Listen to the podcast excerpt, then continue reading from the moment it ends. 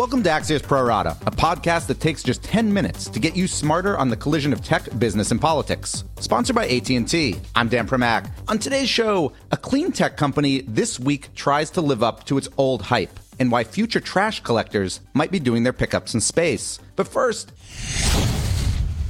the incredible shrinking techlash. It was just 4 months ago that President Trump was in this public spat with Amazon, accusing it of not paying enough taxes or high enough postage rates. And Amazon shares fell a lot on that, about 10% or $77 billion. That's the same time Facebook was caught up in that privacy scandal involving Cambridge Analytica, which saw it lose $93 billion. Now, those are big chunks of change, even for super duper platinum card holders like Jeff Bezos and Mark Zuckerberg. And all of it played against this backdrop of what was being called the techlash, kind of a bipartisan agreement that Silicon Valley and Silicon Valley companies were growing way too powerful, way too fast, controlling all parts of our lives without enough controls. In fact, even Democrats at one point made breaking up big tech a central campaign pledge. But all of that was then, just a few months ago, and this is now. Amazon and Facebook stock came roaring back, actually hitting record highs this week, and those so-called FANG stocks, which is Facebook, Amazon, Netflix, and Google, they're almost single-handedly responsible for the overall stock markets being up this year. And now Trump did return today to his Amazon bashing via Twitter, but that seems to mostly be a reaction to something he read in the Bezos-owned Washington Post, and the markets aren't even taking it too seriously. Amazon was down just about 1% while I was talking. Moreover, the president tweeted last week that Google was a, quote, great American company after the European Union fined it $5 billion for anti-competitive behavior. So I'm pretty sure it goes, the enemy of my enemy is my friend. And Congress, for its part, it followed up the Zuckerberg hearings by doing, well, I'm pretty sure they've done almost nothing at this point. So the bottom line here is that the techlash may have been more bark than bite. In 30 seconds, we'll go deeper with Axios executive editor Mike Allen. But first, this.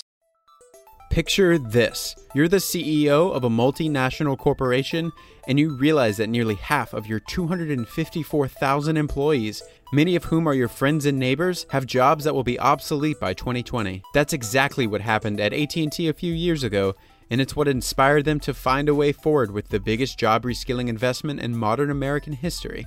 Future Ready is AT&T's $1 billion web-based learning initiative designed to teach existing employees the skills necessary to compete in a software-driven world. Stick around and we'll tell you how it's going.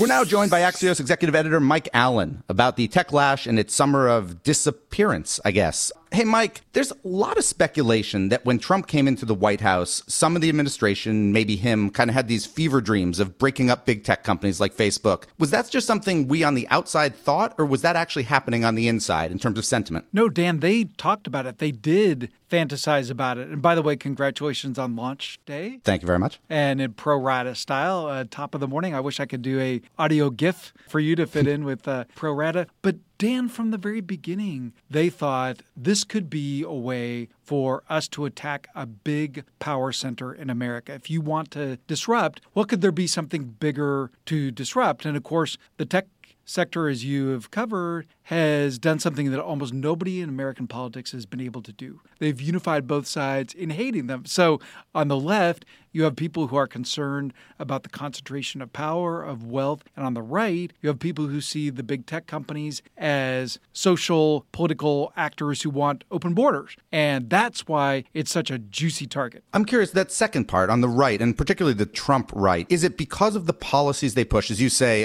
very pro-immigration, et cetera, or how much of it is simply the fact that Silicon Valley didn't vote for him and really almost in lockstep didn't vote for him? Well, you can look at it that way, but the irony of it, of course, is that if anything, these platforms helped Trump, right? President Trump himself has said, I might not be here if it weren't for Twitter. The debate about how the Russians were manipulating Facebook is all about like how much it helped Trump. And so there's definitely irony in this, but conservatives say they would like to find some way to curtail the tech company. But the reason that this has been limited, as you said at the top, is that nobody knows how. They like to talk about it. They love the fever dream. But how you actually do it, even if you could get Washington to do anything, I ask them, like, what would be your dream for doing? How do you break up one of these companies? No one has a good answer. So then does it just become something that plays really well on the stump? It's one of these things that is almost a better issue to not resolve than resolve? Well, that's fun. They'd rather have the issue than the solution. And what we've seen this fall is a lot, especially Republican candidates, hanging their hat on this issue in a way that really worries some of the people in Washington. Like, a lot of the leaders in both parties want to maintain their ties with the tech companies. And so you had the senator from Virginia, Mark Warner, vice chairman of the Senate Intelligence Committee, as part of his Russia investigation, going after the tech companies, proposing new ways for them, new requirements for them on disclosing their political ads. But that's something that Facebook could embrace and did embrace. And so he was giving them a way out. And I think that's what we've heard a lot from these lawmakers is we can make this easy or we can make this hard. If you can work with us on some things, you may be able to take the air out of this bullet. So I'm curious, do you believe, is there still in DC at least an actual techlash? And when I say we, I mean media and even folks in Congress, because look, they dragged Zuckerberg up there admittedly about a specific topic. Was it a little bit overblown or is it still kind of a clear and present danger? I guess what I'm asking is, if you're sitting in Silicon Valley, should you still be concerned about DC, particularly on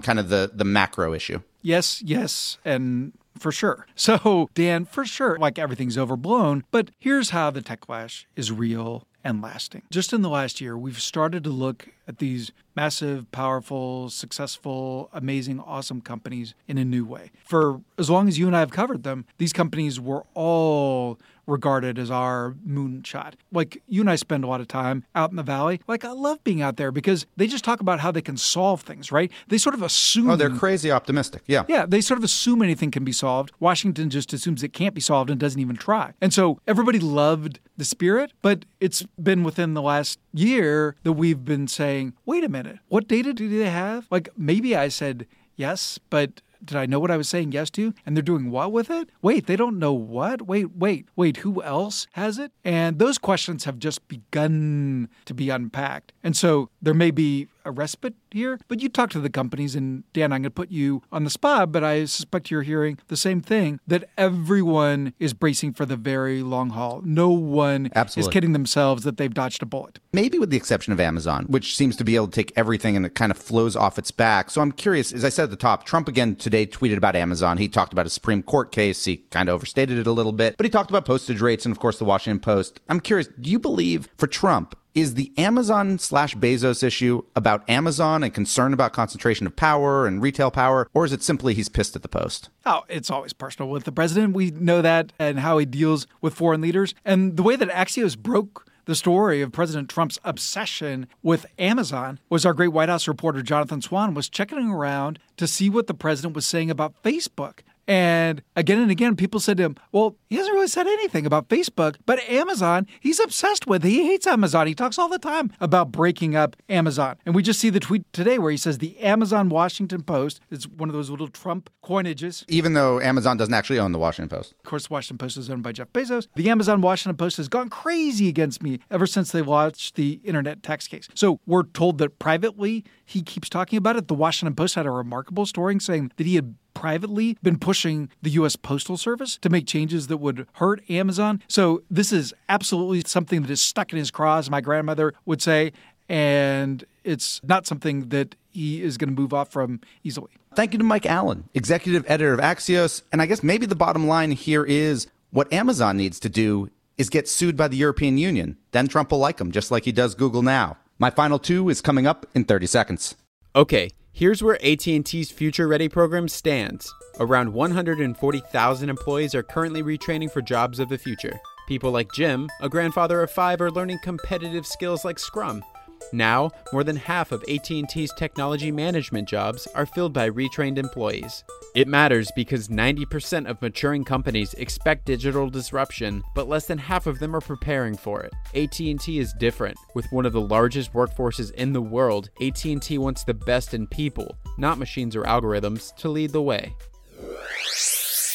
And now it's time for my final two. And the first up is Bloom Energy, a fuel cell maker that plans to have an IPO this week. Now, the company itself is a little bit interesting, if only because it was hyped on 60 Minutes a full 8 years ago, and because some of its early success was arguably tied to government subsidies. But the reason I'm interested is that its IPO filings lately have peeled back a few more layers of a very old financial scandal. And it kind of went like this. Bloom hired a group in Chicago to help it raise money from little old ladies and dentists. Then those guys in Chicago kind of sort of directed their sales salespeople to lie to those little old ladies and dentists, and federal regulators got involved, nailed them for it, ultimately sending them out of business. Now, Bloom wasn't implicated in any of this, but fast forward to its IPO filings now, and it turns out that Bloom, very quietly, back in 2014, gave those guys a lot of stock, and it doesn't explain why.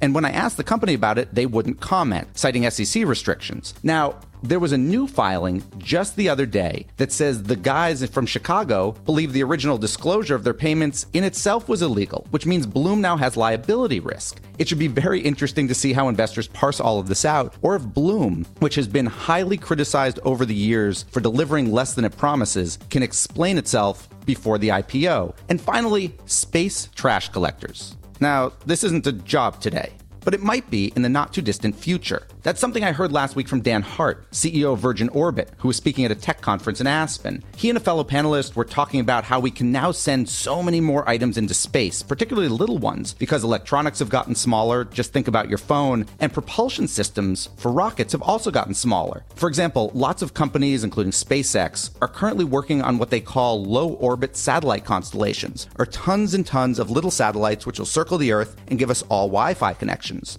But what it means is that when more and more stuff gets shot into space, those things will eventually die or outlive their usefulness. Now, one option is to have them basically shoot themselves further into space. Some of them could just kind of burn up in the atmosphere, but a lot of them are just going to sit there. And if we want to send more things up, we got to remove the stuff that's already there. That's where we enter the space junk collectors. Again, not a job today, but it will be. And from what I know about space, it won't smell nearly as bad as current trash collection does.